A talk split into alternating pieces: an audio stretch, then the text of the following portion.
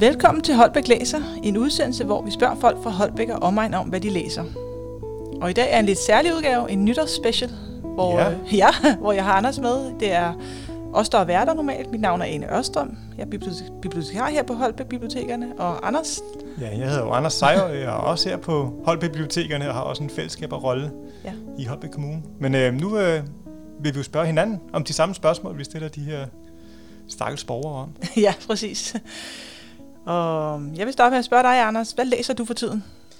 Jamen, øh, læser læser. Jeg lytter faktisk øh, en, en bog i stedet for. Det er sådan lidt, når man skal frem og tilbage eller ud og lave noget praktisk arbejde, så kan man jo godt lytte øh, og høre en, en bog der. Det er, det er en Robert Galbraith krimi. Altså, det er jo J.K. Rowlings, der har under pseudonym skrevet nogle, en krimiserie om øh, Corman Strike, som Ja. er sådan en krigsveteran. Måske skal vi lige sige, at Rowling det er hende med Harry Potter. Ja. Ja, men Øhm, så det er jo sådan lidt en anden genre, ja. Og det er jo... Jeg ved ikke helt... Altså, det er jo den der klassiske krimigenre med et detektivpar, som øh, opklarer alle mysterierne, hvor politiet de er lidt, de er lidt fjollede folk. Altså, det er lidt sådan Sherlock Holmes, Dr. Watson-figurer, og han er jo egentlig også ja. øh, krigsinvalid fra Afghanistan, som øh, Watson er. ja. Men øh, egentlig, altså... Ja, altså det er jo, det er jo krimi, og øh, har den genres karakteristika, men øh, jeg synes, det fungerer meget godt. Og er det ikke rigtigt, den er meget øh, angelsaksisk, ikke? Eller meget, hvis man er glad for Eng- England. Også. Jo, der, er de får pop- så nogle pints, og, jo, det, ja. der, og man får at vide, hvilken øl det er hver gang, Ja. og de er på mange poppe, og og de bor i Denmark Street. Ja. Ja. ja. har du også øh, læst den? ja, jeg har også læst ja. Ja. ja. Jeg er helt vild med, med dem også, ja. Ja. En godt efterforskningsarbejde, ikke? Jo, jo. Ja. Ja. Og nogle tilfælde nogle gange, der gør, at det lige klarer det hele, Jo, det er og klart. nogle lidt vilde historier nogle gange, hvor det bliver sådan lidt, øh, okay, det... Ja, ja.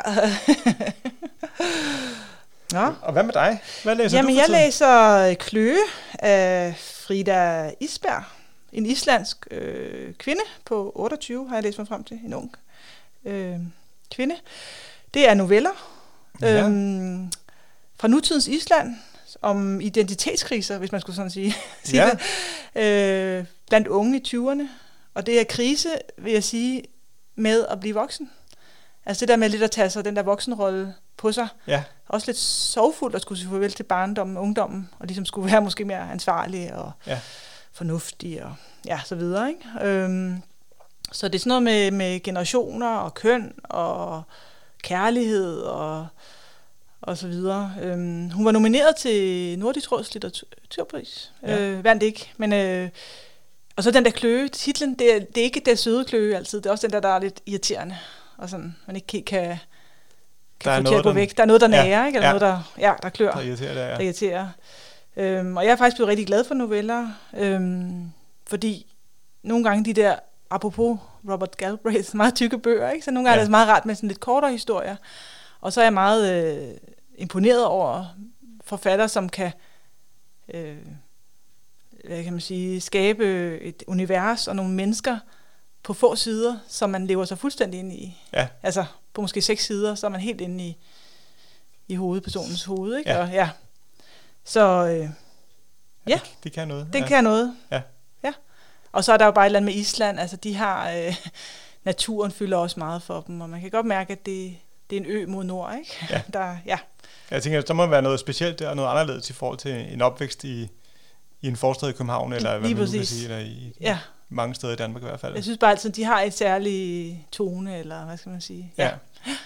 Så den vil jeg faktisk anbefale. Jeg er næsten færdig med den. Ja. ja.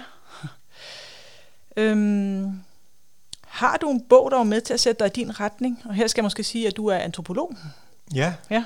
Ja, det er jo ikke, fordi jeg er så i mit arbejde i dag jo, er jeg så meget antropolog, men altså jeg, jo, jeg, øh, jeg tænkte lidt tilbage, jeg tænkte på, hvad er det egentlig, der gjorde, at, at jeg valgte, og det var jo måske, jeg læste en del af Thor Heyerdahl øh, Mm. i, i folkeskolen og gymnasiet, sådan den der, hvor omkring, hvor han jo har nogle vilde teorier dels, øh, men jo også var ude og prøve det af, og sejlede med i flere omgange med forskellige ekspeditioner, Ja. med Kontiki til Påskeøen, og med Ra, tror jeg den hed, til, fra Afrika til Amerika, for at sige, men kan det være, at der er nogle andre veje, der er gået i forhold til, hvordan er det egentlig, vores civilisation og, og verden har udviklet sig.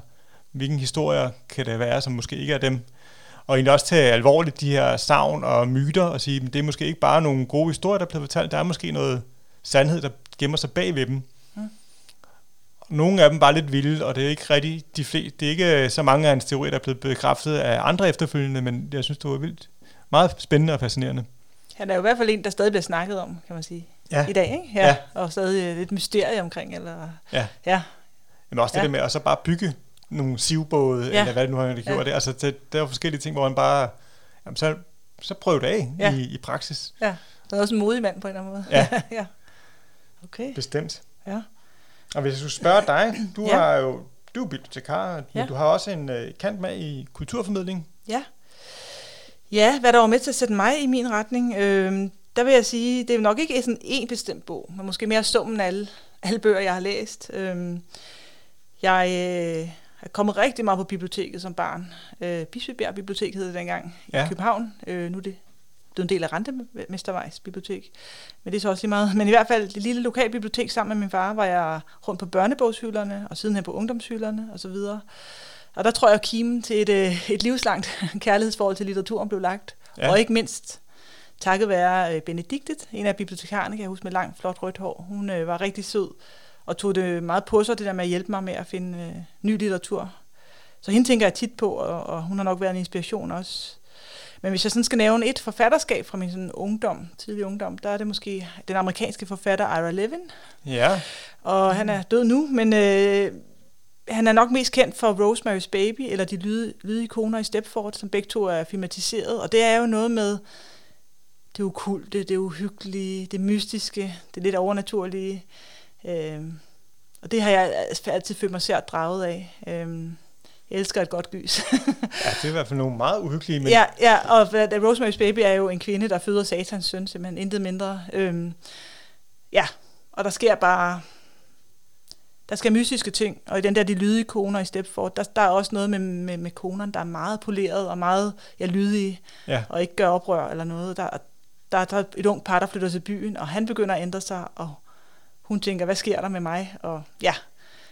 Ja, ja. og den kender jeg slet ikke. Nej. Men uh, ja, Rosemary's Baby, det er i hvert fald en af de Ja, og mange år senere kom så Rosemarys søn. ja. Nå, det er så også, men hans forfatterskab har jeg, jeg har dem alle sammen stående derhjemme. De, øh, dem slugte jeg. Ja. Ja. Så øh, ja. Det lyder uhyggeligt. ja. Du ved det der, man, man læser, og man tænker, åh lad være, men man kan ikke lade være at læse videre. Vel? man er sådan draget af det, og lidt afstødt ja. også, ikke? Ja. Samtidig. Så, øhm, er der en bog inden for dit fag, altså antropologi, som du vil sige, den skal man have læst, hvis man vil gerne være antropolog? Åh, oh, det ved jeg ikke, men altså, nu tænker jeg, nu har det jo lige været jul.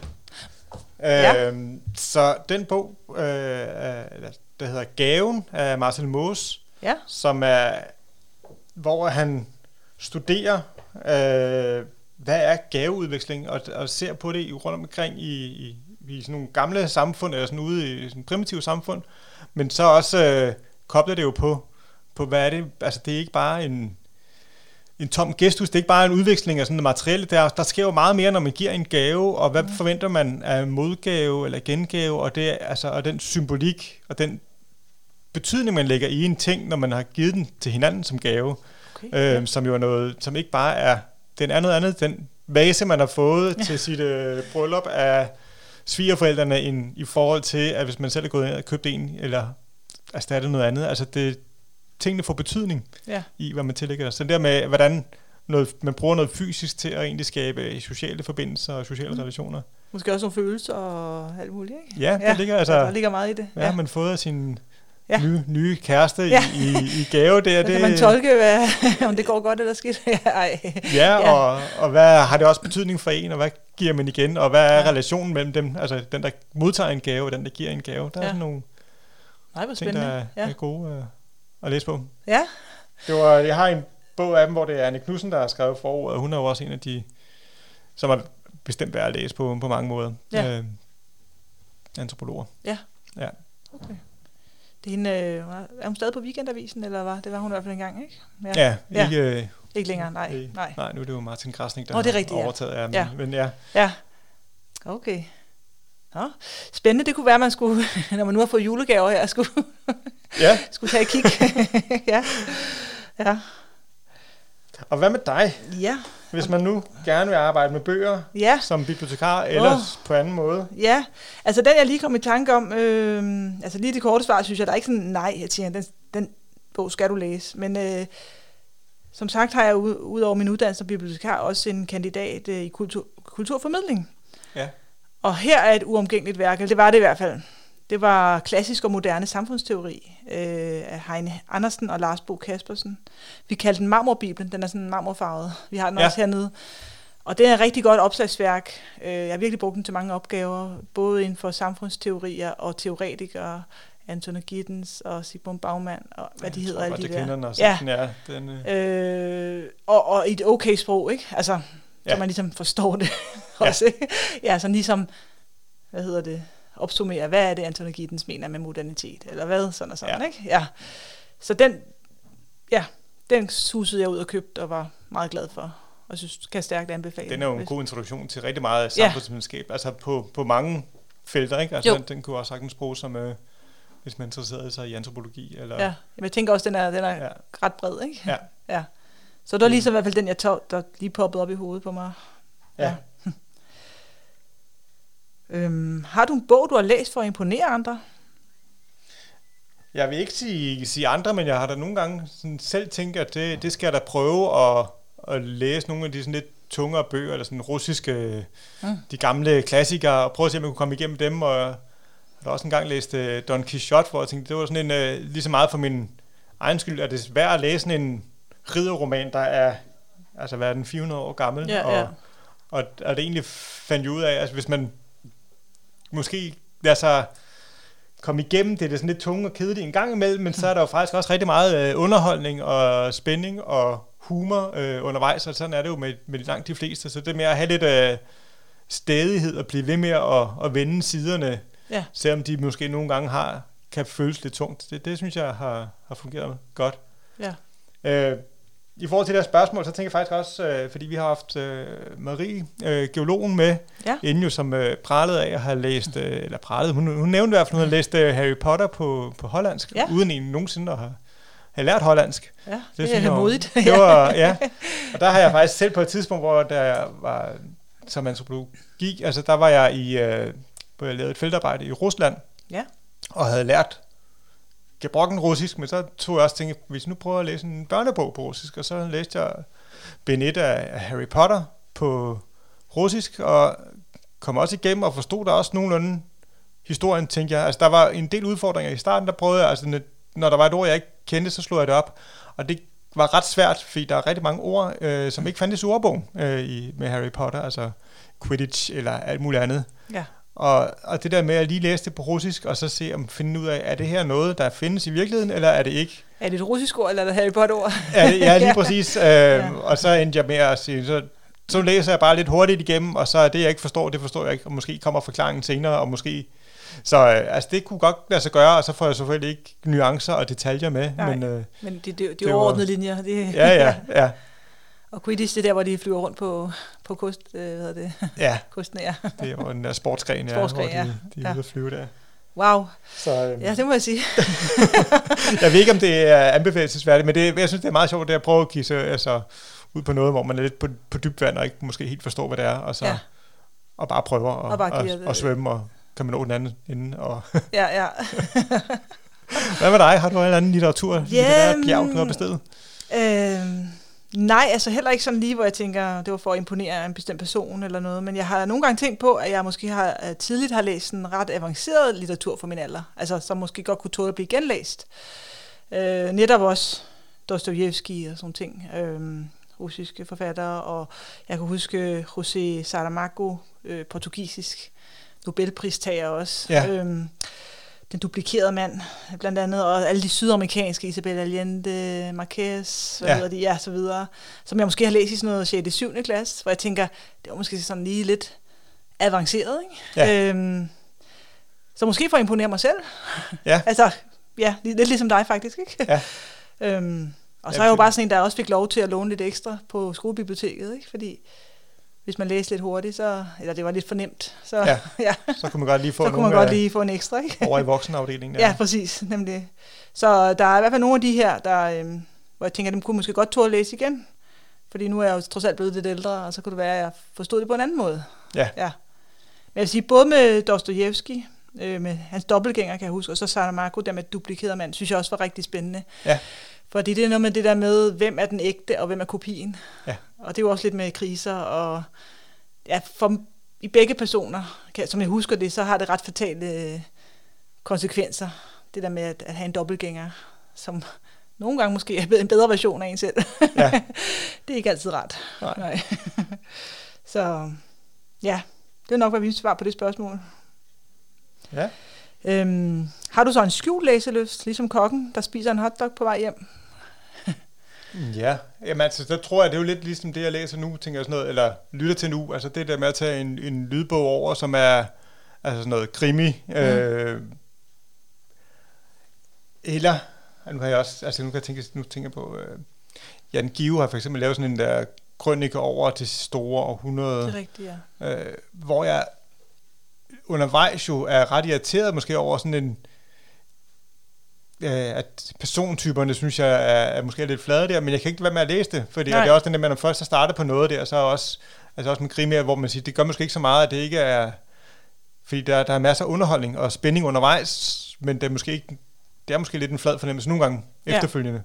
Og omvendt så er det måske også nogle gange, hvor man så siger, at det, det tog dem som noget let, og nogle lette kalorier, øh, men når man så alligevel har fået kommet igennem, for eksempel sådan noget med Albright øh, og, og Grimme der, jamen så er der, er der jo også nogle øh, personlige udvikling undervejs, og noget drama, og noget øh, PTSD for eksempel i den bog, mm. eller andre ting, hvor der er sådan nogle øh, alvorlige emner, der også bliver taget op der, men, men det kommer ind som noget, noget sideløbende.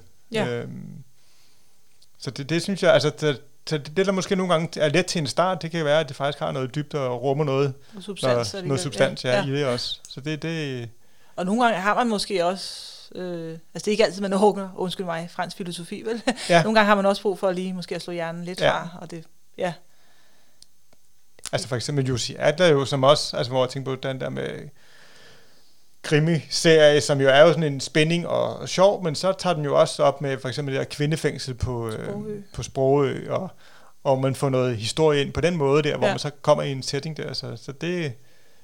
Så jeg ved ikke helt, om det altid er, hvad jeg nogle gange tænker er lette kalorier, det er ikke altid, de er lette. At Nej, man nej. får noget mere med, at der er nogle, man vitaminer i også, nogle, ikke? Ja. Ja. har man lidt fordom nogle gange, ikke? Ja. Ja. ja. Eller, Hvad med dig? Hvad tænker du, at du ja, men har... øh, altså, altså egentlig står jeg i princippet valg med læsning, kan man sige, men jeg har Ja. en, en svaghed for en, der hedder Lin- Linda Castillo. Hun er amerikansk, øh, tidligere Amish Ja. øh, forfatter, Ja. og, og, og hun har skrevet en serie om øh, Kate Burkholder fra Ohio, øh, som ligesom Linda, altså forfatteren, har brudt med, med Amish-samfundet. Ja. Og det, jeg godt kan lide ved hendes bøger, det er, at jeg får noget at vide om det her meget lukkede samfund, som Ja. jeg jo, man jo af gode grunde ikke ved så meget om. Ja. Så jeg har i hvert fald lært sådan noget med, de på sådan noget rumspringer, sådan noget et år, hvor de kan få lov at te sig lidt tosset og finde ud af, vil de blive det her eller ej, og de taler Pennsylvania Dutch og Ja. af sådan nogle ting, ikke? Øh, så udover at det selvfølgelig er, der er sket et eller andet, og det skal hun opklare sammen med sin stab, så, så får man også noget at vide om, om Amish-samfundet. Ja, Som det er, synes jeg også. Der ja. Ja. er nogle Har du læst hende også? Nej, men Nej. jeg tænker bare på, der er det der med at Nej. kunne læse, øh, Ja. og der var en i, der er sådan en afrikansk grimme også med detektivbyrå nummer 10, eller sådan Nå, noget ja, lignende ja, med, nu kan ja. jeg ikke huske, hvad den hedder, men det Nej. der med at komme ind i et andet samfund, hvor det er måske stadigvæk den der lidt, lidt øh, krimi-genre, men så at kunne se et samfund på, altså nogle andre perspektiver på, ja. Ja. på de samme ting. Og så synes jeg, fordi hun netop har været Amish selv, Ja, så giver det noget tyngde i forhold til, hvis jeg skrev en krimi Ja. om det, ikke? Altså, så har hun ligesom Ja. noget, noget vægt der, ikke? ja, Så, øh, så når der kommer noget nyt fra hende, så skal det lige læses. ja. ja. øhm, er der en bog, du sådan helt generelt vil anbefale til lytterne? Det er jo et svært spørgsmål, fordi der er jo mange, mange ja. Gode bøger derude. Øh, Ja. Jeg tænker, at Murakami øh, mm. Vil jeg gerne anbefale at hive frem, fordi der er Japansk. den Ja. japanske forfatter jo, som har skrevet, jeg ved ikke, hvad man kalder det, sådan noget, øh, litterær, altså der er jo noget magisk realisme måske, Ja, øh, men der enig. sker jo tit øh, noget, der, altså, men der er noget stemning og melankoli, altså hvor den der stille og rolige hverdag, der nogle gange bryde sig noget magisk øh, undervejs der, men der er noget ro, og, og så også det der lidt eksotiske med, at det foregår i Japan, og den der mm. japanske hverdag er jo alligevel anderledes. Der er jo meget genkendeligt også, fordi de er jo også mennesker, ligesom vi er, men, men der er der er sådan noget eksotisk, og samtidig er det sådan en, en spændende Og det, det, jeg synes, han også kan, det er, at det er helt logisk. Altså, i hans univers, de ting, der sker, så, så siger man, nå ja, ikke? Det synes ja. jeg i hvert fald, jeg, ja. jeg har læst om. Ja. Selvom hvis man tager det sådan helt realistisk og pra- øh, fornuftigt, så tænker man, det kan jo ikke ske. Ja. Men så køber man den alligevel. Ja. Synes jeg i hvert fald. Ja. Ja.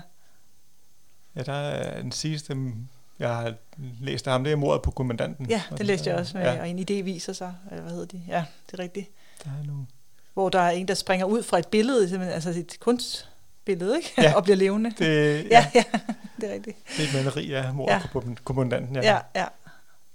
Så der Ja, så, så det, ligesom, det, det, det, det synes jeg er en spændende univers der. Det kan man ja. sagtens blive, blive draget ind i, så det vil jeg gerne anbefale. Hvad med dig? Har du noget, du vil anbefale? Oh ja, ligesom dig synes jeg jo også, det er svært. Ikke? Jeg har faktisk, hvis jeg må anbefale både en fagbog og noget, en skøn litterær bog. Den fagbogen, det er han hedder Lars Tegn Mønster. Det hedder Det læsende menneske. Hvad sker der med os, når vi læser litteratur? Og det er jo, når man beskæftiger sig så meget med litteratur, som jeg gør blandt andet, så begynder jeg jo også at tænke, hvorfor er det egentlig det vigtige at læse, og hvad det kan, ja. og så videre. Og det er de spørgsmål, han stiller, det er, øh, hvorfor læser vi litteratur, og hvad kan litteratur, ja. og hvordan læser vi litteratur? Og med det, altså der bruger han psykologi, evolutionsteori, øh, ja hvad hedder sådan noget, filosofi øh, og litteraturvidenskab selvfølgelig til at besvare de her spørgsmål. Så det er ikke bare for sjov, vi læser det er ikke bare, Det er ikke bare for sjov, det, det kan noget, og til alle tider øh, har man jo siddet rundt om bålet og fortalt historier, og, ja. og hvad, hvad er det så? Hvorfor vi har brug for det her, ikke? Ja. Ja. Øh, og så af, af, af romaner, så har jeg jo en forkærlighed for Lars Sobi Christensen, ja. dansk-norsk forfatter. Øh, nok mest norsk, fordi det er der, han er opvokset, men øh, i hvert fald dansk far, norsk mor. Han skrev her for ah, det er nogle år siden, ikke så, meget, ikke så længe her, 17-18 stykker, skrev han en trilogi, Byens Spor 1, ja. 2, 3, som øh, foregår fra 1948 til 72 øhm, i Oslo, på Kirkevejen, hvor han også selv har noget forbindelse, altså øh, Lars. Og så zoomer vi ind på en familie her. Men samtidig ja. er det lidt en kollektiv roman, for man hører også om de andre i opgangen. Men det er simpelthen, øh, jeg læste, at han havde fundet nogle, øh, da hans mor døde, nogle øh, referater, for hun var øh, frivillig i Røde Kors i Oslo, ja. i Fagerborg-delen i Oslo. Og de referater her, dem har han ligesom brugt, de kommer sådan mellem kapitlerne. Og det er så fint, altså det er også sådan lidt, øh, ja, historisk og kvindehistorisk, sådan, hvad, hvad, hvad lavede de de her i Røde Kors også dengang? Ja. Det er sådan noget med, så har vi solgt for så og så meget i tombola og vi har givet så meget til julegratiale til den og den familie, og så videre, og så videre. Også noget indblik i en hverdag. Der... Ja, ja, indblik i hverdag, og jeg synes, ja. at jeg har jo ikke har levet i det tidsrum, så synes jeg, at øh, jeg får virkelig stort indblik i, øh, i kvindefrigørelse, i øh, vare, altså vareknaphed, rationering, øh, øh, det er sådan mennesker og drømme, konventioner, der bliver brudt, og den nye tid, som ikke alle er lige gode til at, ja. hvad hedder det, og at komme med i, altså måske stadig lever lidt i fordomstid, og der er den her familie, øh, mig og Evald hedder hovedpersonerne, og Evald dør af kræft, jeg er faktisk allerede i bind 1. Så mig bliver enemor med Jesper, som er sådan det, man siger, en følsom dreng, og lille søster Stine. Og Stine er den største, første student, for eksempel familien. Så det er jo også noget det der med, det er jo også nyt, ikke? Altså det der med, at udvikling, udvikling inden for uddannelse, ja. og, og en pige også, ikke? Og så ja. videre, og så videre. Og faktisk er det lidt specielt, for i træerne, der øhm, blander Lars' egen stemme sig. Han blev selv ret syg af kræft, og var helt i tvivl, om han overhovedet kunne færdiggøre det. Så oveni historien her, så kommer også lidt om Lars' altså, tanker omkring hans sygdom. Forfatterens, forfatterens egne, tanker, så det bliver sådan lidt meta okay, ja. Så nogle gange kommenterer han, ej, nu har jeg også været lidt streng ved mig, og sådan og sådan, ikke? Altså, ja, ja. Okay, ja. Øh, og det har han gjort i nogle af sine andre bøger. Det, ja. det, det er lidt specielt, synes jeg. Ja. Han, den hedder også Skyggebogen, så det er måske lidt han er skyggen bagved, eller sådan, ja. ikke? Ja. Så øh, ja, fantastisk, og også i forhold til relationer, ikke? Okay. Og sådan noget, ja. ja. Så stærkt anbefaling herfra i hvert fald. Er, det, er der en bog, du vil anbefale til dig selv, eller en bog, du ønsker at læse? Ja, det er der jo nok, men... Øh, ja, altså ja. jeg synes, jeg har fået... Altså i forhold til at være med i, i, i Holbæk Læs og høre mange af de anbefalinger, der er kommet, øh, også ja. dem jeg ikke selv har været øh, interviewet, men altså, der synes jeg, der er kommet mange bøger, hvor jeg tænker, dem skal jeg da have fat i. Ja. Øh, og, øh, men, men det, jeg vil egentlig hive noget andet frem, fordi altså, da jeg blev pendler for nogle år tilbage, så begyndte jeg at følge Michael Jeppesen og Rasmus Udgyld, der har deres bibelskole. Altså ja. Jeppesens bibelskole, som på, ja. kørte på Radio 24 hvor de jo tog den der, altså læste simpelthen Bibelen fra start til slut, og øh, det tog jo fire år at, at gennemføre det ja, ja. bedrift, og de, de læste jo, og så snakkede de om det, og det tog jo kun øh, sådan 5-10 minutter, øh, men det var så hver dag. Ja. Og det var jo også lidt, altså hvor at tankerne nogle gange flød ind på noget andet, mens jeg hørte det, og lige tog sådan tre afsnit i træk, og andre gange så, øh, så hørte, man, hørte jeg godt efter, men altså der, der er, er jo, øh, og de har så fulgt op, øh, og har lavet en bog, øh, en biografi om Gud, der hedder For han ved ikke, hvad han gør.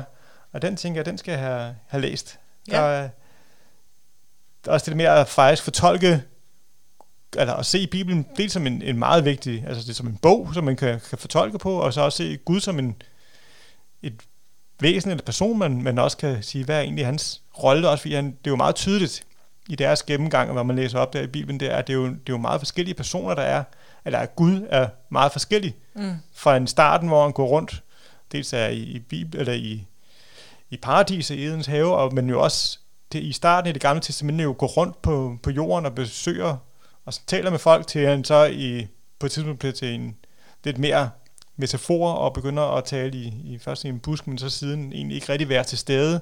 Ja. Så sende sin søn og, og på andre måder der. Ikke? Øhm, så det, det, med, det, det synes jeg... En lidt den, den vil jeg gerne have, uh, den lidt hurtige opfølging, hvor ja. man, uh, hvad jeg egentlig også får ud af. Ja. Så den vil jeg gerne læse. Hold op. Ja, det lyder også et uh, interessant projekt i hvert fald. ja. ja. Hvad med dig? Hvad skal du have, oh, ja, hvad skal jeg, læst? Jeg skal jeg læse. Jeg har ligesom dig jo også blevet stærkt inspireret af, af alle dem, vi har interviewet i, her i, i første sæson, hvis man kan kalde det det. øhm, men jeg har faktisk tænkt mig øh, at anbefale, eller jeg vil gerne genlæse engelske Philip Pullmans trilogi, øh, Det gyldne kompas, Skyggernes kniv, Ravkikkerten, som jeg lige vil hurtigt sige også øh, er blevet lavet til en tv-serie, hvis nogen har HBO, så hedder den His Dark Materials. Ja. Og så er der også en franskmand, Stefan Melcher, som har lavet den som tegneserie, eller graphic novel. Ja. Øhm, og det er, altså hvis man slår den op i vores biblioteksbase, så står der sådan for 12-13 år, men jeg vil sige, god litteratur kan man jo vende tilbage til. Om man er 13, man er 35 eller 54. Ja. Så kan man have nye lag, der kan være øh, ny mening, fordi ja. man også selv er et andet sted. Ja. ja. Og det tror jeg med, jeg læste den i gymnasiet, øhm, anbefalede en klassekammerat, og jeg, jeg tænker, at der var jeg jo 16-17 år, og nu er jeg 41, det kunne være, at det gav noget nyt til mig nu. Ja. Jeg var meget optaget den dengang. Ja. Og det er sådan klassisk, øh, klassisk og klassisk, ligesom Murakami skal man være med på, at alt er ikke en til en. Vel? Ja. Der er noget med nogle parallelverdener. Der er det her Oxford, og så er der et andet Oxford. ja. og så er der så er der også nogle bjørne, der taler, nogle panserbjørne, og der er flyvende hekse og sådan. så man skal ligesom gå med på den præmis. Men ja. ellers er det sådan helt klassisk med det gode mod det onde. Øh, også en spændingsbog, vil jeg sige. Der er Lyra, øh, 11 år, da vi starter, forældreløs, som kommer på sporet noget mystisk. Der er nogle børn, der børn forsvinder. Hvad bliver der af dem? Ja. Skal de bruges til noget? Ja. Og der er også noget med noget støv. ja. og svaret er måske højt mod nord. Øhm, og Philip Pullman udgav her i 17, tror jeg det var, der udgav han La Belle Sauvage, som er øh, titlen på en båd. og han har også udgivet nummer to, øh, Det Hemmelige Samfund. De to, de skal være en del af en trilogi, som foregår før Det Gyldne Kompas. Ja, ja. Så jeg tænker, nu skal jeg se, nu skal jeg også have læst dem. For hvad skete der egentlig før? Ja det hele brød løs. der er mange timers læsestof. Der er mange timers kan... læsestof, så jeg er også ja. meget spændt på det der med, om, om jeg stadig er lige så fascineret af universet. Ja. For det er virkelig sådan en, der står for mig som meget øh, rigtig god læsning. Ja. ja. Og, og ja, men man skal selvfølgelig være, være lidt til fantasy. Ja. men, men den, som mere mærkelig er den heller ikke. Altså, men ja, man skal være lidt. ja. Der må gerne være noget med magi i det magi, her. Magi, ja, lige præcis. Ja. ja. ja. Så ja. Ja, vi, vi ved da godt, hvad vi skal lave, ja. så kommer vi jo godt rundt. Jeg ja. ved lige med at have tid til at, at læse det hele, men der er jo muligheder for det. Det er der, Og ja. Og lytte. lydbøger Ja. kan man jo også gøre, hvor man lige kan skrue op. Og jeg har faktisk også tænkt nu, du siger anbefalinger med, med geo, geo, hvad hedder Marie, geologen, at hun anbefaler noget junior geo, øh, geologerne, nogle hjemmesider. Ja. Ja, det var også noget, jeg kunne gøre med mine børn for eksempel, ikke? Ja. Ja. Det var bare det der med, hvad der inspirerer en. Ja. Ja. ja. Men øh, skal vi ikke sige øh, tak for en god første sæson Jo, til, til alle. vores gæster og, og lyttere. Ja. Og øh, så må vi se, hvem der kommer med i det nye år her. ja. Vi har i hvert fald en masse i kikkerten, og så skal vi bare lige have det, have det planlagt. Ja, Ja. så øh, tak for det, og god læse- og lyttelyst derude. Og godt nytår. Godt nytår. Ja.